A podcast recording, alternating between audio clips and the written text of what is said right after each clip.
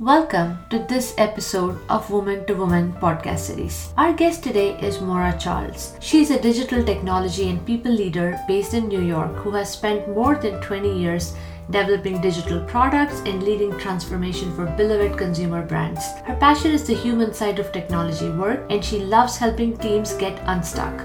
She has extensive experience in digital transformation, product management, marketing, and content strategy with companies in multiple industries. She has worked at the Discovery Channel, Time Incorporated, Bloomingdale's, Allergan, Cablevision, and the New York Philharmonic. She launched her own consulting practice in twenty twenty-one, focusing on digital transformation and digital teams. She serves on the board of Usdan Summer Camp for the Arts on Long Island, and she's a technology career mentor for organizations including Built by Girls and P M Dojo. Hi, Maura. Welcome to our podcast. Thank you for having me. So let's get started with your childhood. How was your childhood? Oh, it was, uh, I guess you would say idyllic. um, I, I was raised on Long Island in New York and the suburbs of New York. Did lots of different kinds of activities. I was really involved in music, played uh, played flute until uh, through college, and then um, spent a lot of times with friends. My parents took us on a lot of trips. We did a lot of local things. We went to Manhattan all the time. Call it the city. We still call it the city. So we would see theater and concerts. And so we were exposed to a lot of the arts, which probably fostered my love of the arts. And that continues through today. So um, it was really quite nice. So you were very interested in music today. Maybe you do it on your own, but not professionally. So what happened to change that? Like a lot of uh, musicians, I was rehearsing a lot. I was playing, I was practicing, and my school had a really wonderful music program. I went to a school called Ward Melville High School. On, um, in Setauket, and they had a ma- pretty big music program. And so I was in a wind ensemble and a jazz ensemble and an orchestra, even a woodwind quintet. And so I was playing upwards of six to eight hours a day. Um, and I developed a repetitive stress injury. So I had tendonitis in my wrist, and um, it happened and kind of worsened right at the period of time when I would have needed to be, you know, doing audition tapes for college and for conservatory, which at the time I was really interested in and thought was my path. But what really happened was that I, I realized I needed to forge another path. Because essentially the doctor said, we can, there's only so much we can do if you're going to keep playing, if you're not going to stop. Back when I was in school, you didn't take a gap year. Nobody took a year off in the United States. It wasn't typical. And so I didn't really have that option, or didn't see that as an option. And so essentially I pivoted, and I decided that I went to, so I went to college at a school that also had a really good music program. And I, my thinking was, I can keep taking music classes and I can keep studying music and immerse myself in it. But, you know, I'll have options. I'll have, you know, get to get a liberal arts education, which of course was also important to my parents. Um, and so I went to Johns Hopkins University in Baltimore, and they own Peabody Conservatory, which is one of the best conservatories in the country. And so I, I really, um, I feel like I lucked out in a way, because I got to do, I got to study all the other things I was interested in. I got some art history and lots of other, you know, just European history and things I was interested in. Got to dabble in, you know, sciences and engineering. So my two core subjects were writing and music history. And so those ended up being the things that I really spent the most time on at school. And I um, left performance performance behind almost entirely. And so, you know, I still have a lot of music in my life, but I don't play anymore. Do you think things would have been different if you had just kept going in that path? Yes. I mean, I think, I think they would have been very different. I would never have found the path that I found, I don't think. Um, I, I've been thinking a lot about regrets, and I don't really have any. I mean, I think I used to feel like, well, what if I'd taken that year off? What if I had given myself that chance? Like, what could have been? But since then, honestly, I've just seen so much more of the world. I don't think I would have been as fulfilled even as I am now. You know, it's funny, at one point I worked, I did work for some professional orchestras, and um, I worked at the Minnesota Orchestra, and I worked at the New York Philharmonic. And I even, you know, met some of my peers there from high school who had ended up being, you know, becoming uh, orchestra musicians. And what I realized was that I was fine where I was. And that um, all of the other things that I learned about, you know, being in business and work, working in technology were so much broader and so much more interesting in a way than like the confined music world. And so as much as I, I, again, I'm passionate about the arts, I, I really do feel like this path was the one that was more meant for me. So somebody who's trying to select a college, select a path, and runs into a challenge like you did, you know, like suddenly the things you were looking forward to are no longer an option. What would you say? There's still light at the end of the tunnel? Yeah, I mean, I think you have to make choices with the information that you have at any given time, right? Nobody knows what their future holds. Some people like try to plot out every step of their future and try to um, make sure that they, you know, make all the right decisions. But the truth is you, you just don't know how you'll feel once you're on that path. And I, when I mentor young women, I I'm always very clear to them that there are other paths and that they don't, they need to think about what else is possible. And I think possibility is kind of my, my word for, for this year. And I have, I'm very passionate about finding out what's possible for people and for myself and for others. And um, I think a lot of people, particularly when you're just starting out, see a path and they're like, okay, that, that's a path I can take. But the truth is you just, again, you just don't know what your path is going to be. So I encourage women in particular to think outside the box. I'll give you an example. There's a young woman that I mentor and she really wanted to work for a FANG technology company. That's like the top technology companies. And so I asked her, I asked why. And she said, well, because that's where all the cool technology innovation is happening. And I was like, actually, let me tell you about some other companies. And so I sent her like a list of, you know, ten other companies that were innovating in different ways. And she was floored. She didn't expect it. She was a junior in college and she wasn't expecting that there was this other world out there. And I think it's, you know, the media kind of puts these these brands out there as um, kind of the be all end all. And really when it, there's just so many other options and, and innovation happening in really cool ways that people don't see on the news and don't read about in their feeds. And so this is this is kind of one of the things that I think, obviously I've learned in my own career, but I think that it's really important for young women to think about just what else might be possible. So coming out of college, were there other fields that you explored? How did you land where you are today? So it's funny, I ended up, so I ended up with this degree in nonfiction writing and music history. And I, um, I even while I was at college, I was doing digital technology. I had actually gotten a work study job where I was building a C D ROM. It was an educational C D ROM. So we're going back, we're going back a ways here. And the team I was working on was a cross-functional team. I was a humanities major and there were these, like there were some that were programmers and some that were designers. And we collaborated on this educational C D ROM. So when I graduated for my senior year, I got an internship at the Discovery Channel and they were actually building their very first consumer website. This is the early days of digital technology. Nobody knew what was possible. And at the time I was, you know, I thought, oh, I was like an editorial internship and I was writing and I was editing and I was working with editors mostly. But what happened was that that turned into another job, which turned into another job. And before I knew it, I was a digital product manager. I mean, I was really like, I was actually building digital products and I wasn't just the, you know, the one who was supplying the words and help, helping decide the content strategy. I was really driving the overall strategy and really helping all of those members of the team come together to make really good products. And so um, I thought I was going to be a journalist or some kind of, you know, editorial um, role. And um, I even at one point thought maybe I would be a music critic because of the music stuff. I um, I started, this is one hundred percent true. I started a, a musicology PhD program and thought, oh, well, I'll just do this. And then this will send me down back down the path that I was on, thinking I kept going, you know, getting pulled back to this path that I thought was right for me. But what happened was I got a job in Chicago. One of my mentors recruited me to come work for him in Chicago and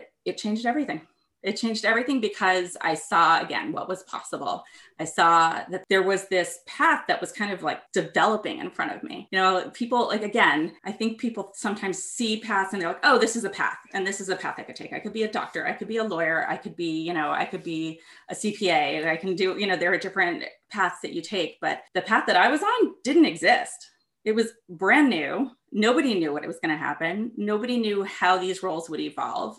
And the fact is that product management, which is the field that I have spent most of my career in, is now one of the top hiring fields in the world, and particularly in the United States. It's very hot. Probably, I don't know the number off the top of my head, but I see thousands, thousands of job openings in product every week. I unknowingly ended up on this path and I'm so grateful that I did. So did you seek out mentors and what kind of influence did they have on you? Oh, it was, um, sometimes I've had mentors, but I don't know that I seek to them out so much. I think um, early in my career, you know, there were people who wanted me to do well and who were, you know, who were champions for me.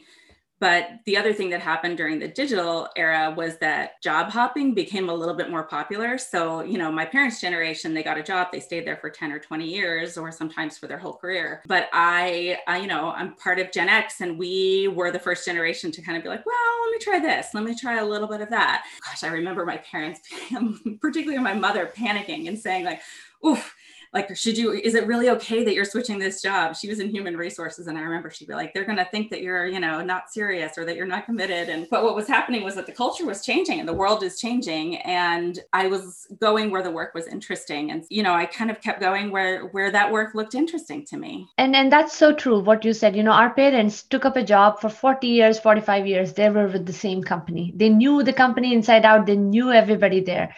But this is a different generation. It's, to your point, the challenge of what's entailed in a job is so much more important than longevity. And even when people are hiring, you know, they look for what all you have done, you know, how much more experience, how much more exposure you have had to different types of challenges. So mobility is not such a bad thing in these days. Exactly. Do you, do you think that really plays to advantage when you're looking for a job or when you're hiring? Do you look at that and say, okay, fine, it's okay, they moved so many jobs, but they have now ten different industries on their resume, so they know more.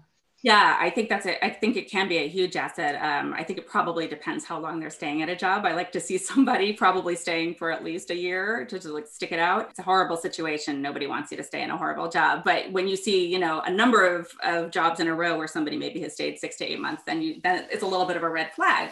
But switching industries, I think, is phenomenal for experience. And for the opposite, when I see somebody who only has one industry on their resume, I often find it challenging to see how they might fit, you know, what they might be able to bring, what kind of thinking they might be able to bring to, to the company that I'm hiring for. I recall one time where I was uh, working in digital media, and, you know, I had a lot of applicants who had only finance experience, only experience at big banks and credit card companies. And, and that's common in New York. There's a lot of, there's a lot of product management. And, but of course, whenever there's layoffs, those folks are always out there looking for jobs and pounding pavement trying to find their next thing. And sometimes they could be a good fit, and sometimes it's just a little too narrow. And so, yes, I do think that working in different industries can give you a lot of value to employers. I also think that it's important that people have some kind of specialty, and whether that's the role that you're in or your angle on the role. So for example, my roles, because I started in editorial, many of the roles that I've had have been in content heavy, not necessarily media sites, but sites that had a lot of really important, like we're distributing content to consumers. That's been a little bit of the thread in my career, has been like, you know, I worked at, start, like I said, I started at Discovery Channel.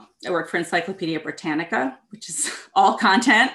Um, I worked, I worked in digital cable when they were first playing around with interactive T V, and they were actually putting, you know, we had like a lower third and it turned into like web T V. This was like very early days though. The technology was not quite there, but again, all about content. Video on demand I worked in. And then I later worked for Time Incorporated, where I worked for a number of lifestyle brands, and again, all content. So I think, um, I think having a theme or a thread that kind of takes, that goes through your career, is that the kind of thing you should be looking for after your maybe second or third job. Start to see like, what are the things, and it's not just for employment, it's also for yourself, right? What are the things that I really enjoy?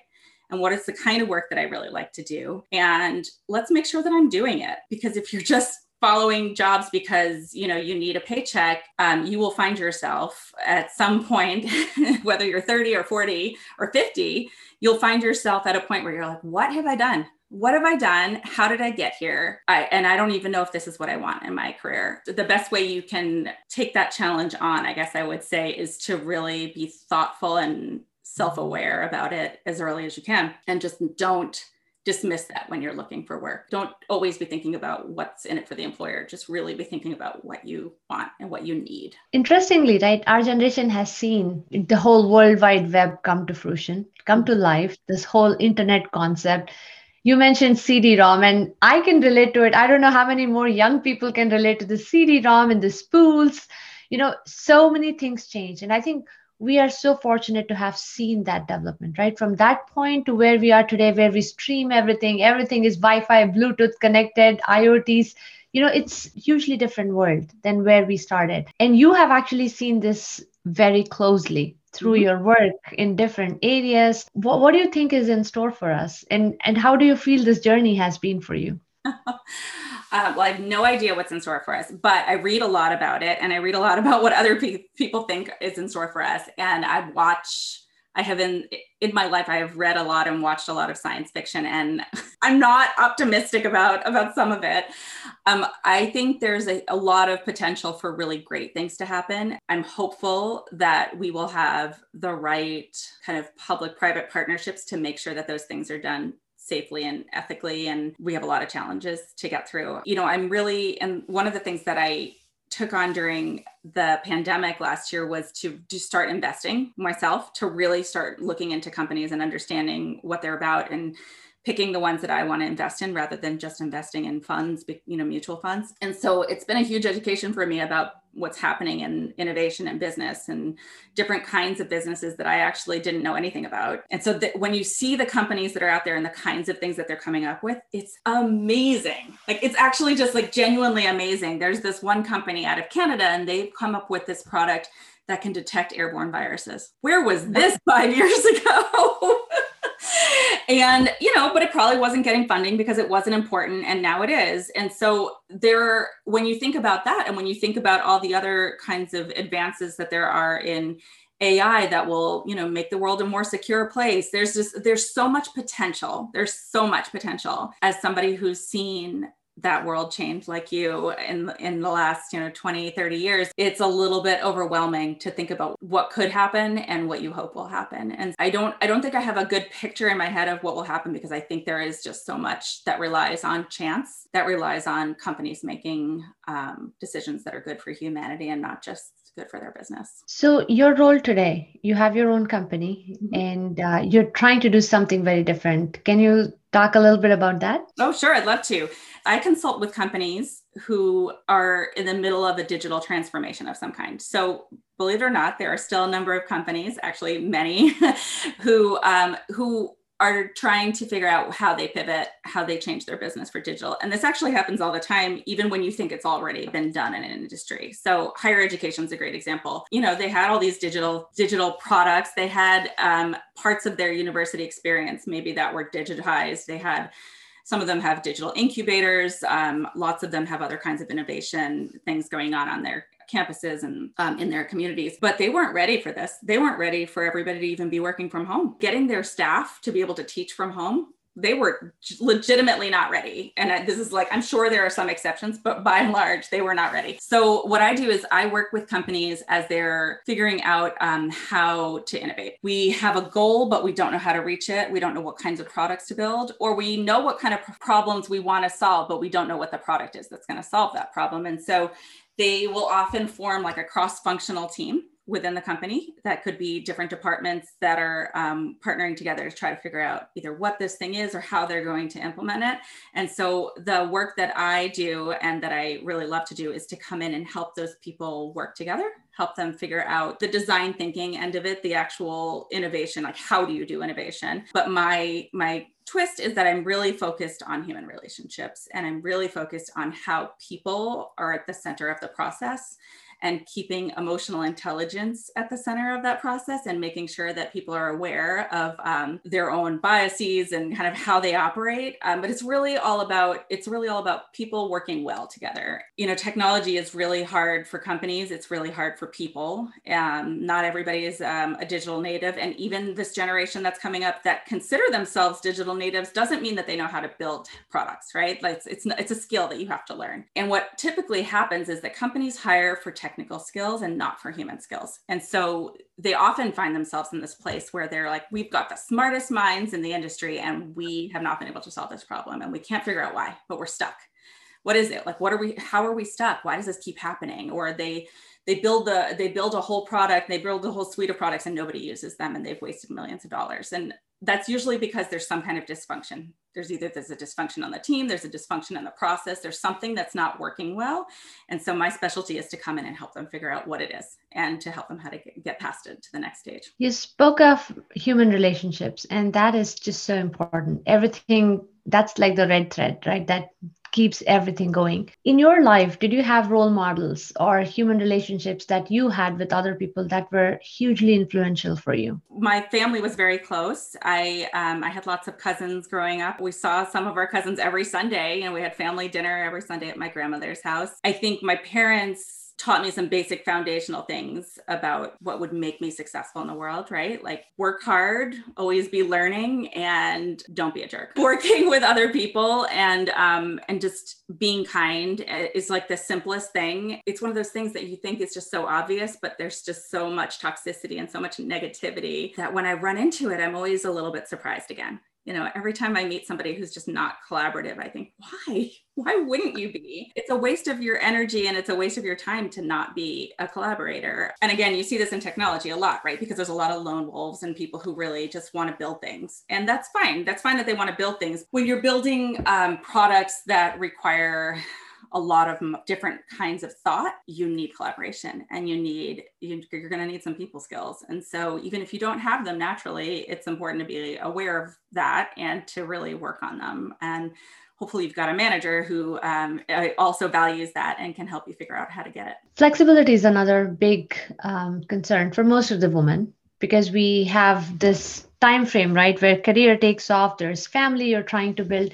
How did you manage all of that? Not particularly well. There's no right way to do things, right? There's no script for that. Um, and I think you do the best you can. I got married later in life, you know, always knew I wanted a family, but powered through and worked through my twenties and my thirties. And then found myself at, I think, thirty-nine doing fertility treatments and trying to figure out how I was going to make it all work. And I remember, I remember telling some of the younger women in my life, uh, you know, mentees and, and women that I had worked with, and just telling them like, gosh, if you do nothing else, if while you're building your career, freeze your eggs, please freeze your eggs, because it seems like a lot of money at the time. But then when you get a bill for I V F, you're like, okay, I really should have frozen my eggs. Um, so I know that's a little bit personal, but like it's, it, for me, it was like, it was life-changing to have to go through that. And to, for my husband and I had to have to go through that together is really, really hard. It's just, it's hard for everybody around you too. And um, they don't know how to help you. So you're just kind of like pushing through, right? And you find every bit of support you can. And what I would say is that those years were really hard. And that I was very fortunate to have a manager who uh, was empathetic and kind and open to, you know, whatever I needed to do. I was able to, I did, you know, had to do two rounds of, well, two rounds of I V F, but other things before that. And then And then I was pregnant, and which was amazing. And we were so grateful. But, you know, it's hard to be pregnant at forty. It's really, really hard. It's hard to be pregnant anytime probably, but it's really especially hard to be pregnant um, when you're older. And I was commuting from Long Island to Manhattan almost every day, which is almost four hours round trip. It was incredibly challenging. And I found, you know, my days getting shorter and shorter. Just like I was, you know, I'd be leaving at five oh one, sometimes the first one out the door, but I was also usually the first one in the door. I found that working remotely and uh, needing that was something that I had to ask for. And I had to say, I really do need two days a week at home. It's, this is just too much for me. You know, I talked to a lot of other women about, about taking time off, and, you know, we have all these role models, good or bad, that either don't take enough time off or, you know, w- whatever it is that, that worked for them, but maybe isn't so helpful for women who do want to take more time off. And the United States does not have a system for this yet. Um, and hopefully we're getting one. You know, my company was very, was very generous. So I actually did have the support I needed um, and was able to take the time that I needed. But again, it's just really hard. I was, I remember working on my laptop, like, like lying on my side because my, I had so much back pain at the, you know, at the end of my pregnancy, and, and just, just like working sideways is the strangest thing. Like you're literally like lying on your side all day. Like, because you can't lie on your back when you're pregnant. And um, I just remember how how hard it was, and having to have your face on camera sometimes when you really just didn't want to be. You know, I really am hopeful that what one of the positive things that's come out of the pandemic is companies realizing that people really do need flexibility. And I think a lot of these companies pushing people to come back to the office um, will come back to bite them, and will certainly set their diversity back. Um, whether or not it sets women back in general remains to be seen. I think there is a lot of doom tellers out there telling everybody that, you know, women are going to be set back in their careers for a really long time from this, but I don't know yet. I think the jury's out. I think there are still a lot of companies who are willing to be flexible and who are going to allow women to do what they need. And I'm hopeful that we will get what we need from this. True. And by the way, happy birthday to your daughter.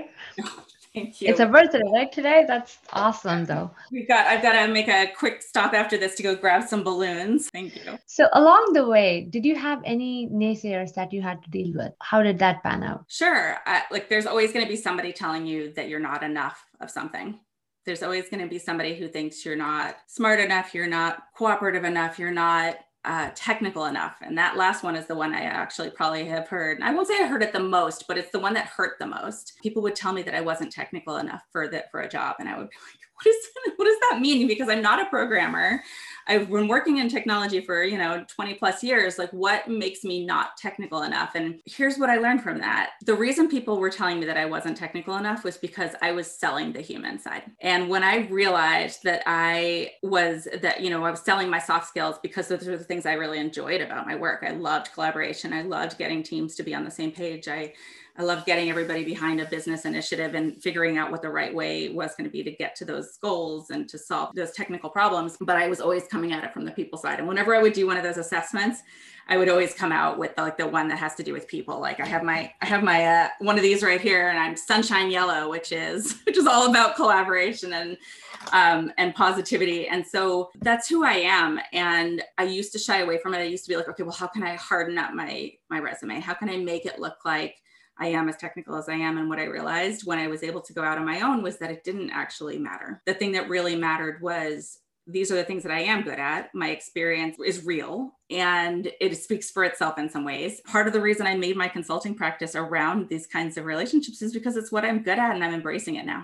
So I actually think, you know, like I said, people are always going to have something to say to you. Somebody's always going to have something to say to you, and you just have to take it, everything with a grain of salt, and decide if it really matters to you or not. Any other advice on what we should be focusing more on? Women in particular, to have a lot of confidence and to really um, find their voice and believe in their voice and really hold on to that. It, it's one of your biggest assets when you're being true to yourself. You know, there's a huge movement towards authenticity in business. And I think it's it's so good for women because it gives us a chance to really talk the way we want to talk and, and share the things we want to share. Um, and I know I also talked about emotional intelligence. If you aren't, if you don't know anything about emotional intelligence, read about it. It's, it's really important. It will help you as level up. If you're looking to become a leader, it's critical that it's a skill you develop. Um, you can learn a lot about how companies operate and how teams operate and and how to be successful. And even if you have emotional intelligence, intelligence naturally, it's the kind of thing that you can develop in, um, in other dimensions. So I think that one's really important. And the last, which I think is important for everybody, but um, often particularly important for women, is your mindset and your mental health. Keeping your m- mindset open, keeping your, your options open. You know, I talked about possibility. I think thinking about how you think about yourself, how you think about your skills, how you think about your experience. Um, it all goes to that confidence, but it also has a lot to do with like how you frame your thinking. And that leads into mental health, which is, there's really nothing more important than your physical and mental health. And if you need help, you should get it. If you're finding yourself struggling in your work, there's probably a reason. And um, I am a huge advocate of going deep when you need to, figuring out what's going on and, and getting through that. And I think it's something that a lot of women don't do because they feel like they have to keep working. They have to keep pushing through. They have to keep advancing. And so they don't take care of themselves and they find themselves really struggling at some other point in their life and they don't know why.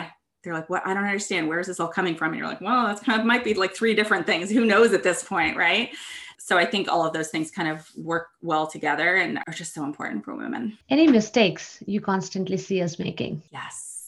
I will say many women believe what they hear unequivocally. They believe what people tell them. People don't always know you. They don't really know everything about you and just don't believe everything you hear, particularly when somebody's saying it about you. Um, I think this is something that my husband has actually taught me, and I've learned a lot from his style. His style is very different from mine, um, but he has taught me some incredibly valuable lessons. And this is a big one, which is like, what other people think of you really doesn't matter in a lot of ways. I mean, it, it matters in your workplace, right? You need to have respect to get your job done, but don't believe everything you hear. Sometimes people will say things to you that just aren't true, and you have to gut check those. You have to be like, that doesn't sound, I didn't think that about myself. Like, so check, check with somebody you trust, check with people that you, um, whose opinions you do value. And sometimes you can just set those opinions aside, and you don't have to take everybody as an expert careers or in life or in how business works. That's true about kind of everything that happens in business too. Like, not everybody knows what they're doing. There are a whole lot of people out there who will talk a good game and you think they know what they're talking about, but you know, that doesn't make them good leaders necessarily. Like, definitely like do your research and know who you're hearing from. That's great advice. One other thing, and that I learned from my husband. And again, as you said, you know, men think very differently, and not always that's a bad thing. That's a no. great thing, because when you align, you get a whole different perspective. And he taught me, don't look at what people are saying. Try to see why they're saying something. There's always a reason. So he's like, try to go beyond what's being said. Why it's being said is also extremely important. And that has really helped me. Great advice. That is such great advice, because it kind of goes to that point of, um, of like, what's their motivation? Like, are they trying to help you, or are they trying to keep you down? And actually, that's incredibly important advice for women, because there are people who are going to try to keep you down, and there are people who are going to try to make you small. And that is, that is not where you want to be if you want to grow and you want to be successful. So I think that's just fantastic advice. See, that that's the whole point of sharing these conversations. Like, we, we learn from each other, we learn from others. So this is great. Any closing comments, Maura? Number one, challenge your assumptions. You don't, I make assumptions all the time. And I say this, like, I've got many years of experience and I still make assumptions all the time that turn out not to be true. And people will tell me, like, why do you think that is? And I had a coach tell me one, she's like, I think we need to check some of your assumptions, because sometimes you assume things that keep you in a box, right? Like, they keep you in a place, like it kind of like when we were talking about paths, like you, you think there's a right way to go out to get that promotion or to get to that next role. And if you don't ask, or if you don't challenge that, you will never know if it was possible. And then the second piece of advice that I will give to young women in particular, starting out, is like, just stay big. Keep your big dreams and your big ideas, and don't let anybody take that away from you. Great pieces of advice. This was great, Maura. I can keep going on, but I know we need to stop at some point. So thank you so much for your time. Thank you. This was really wonderful.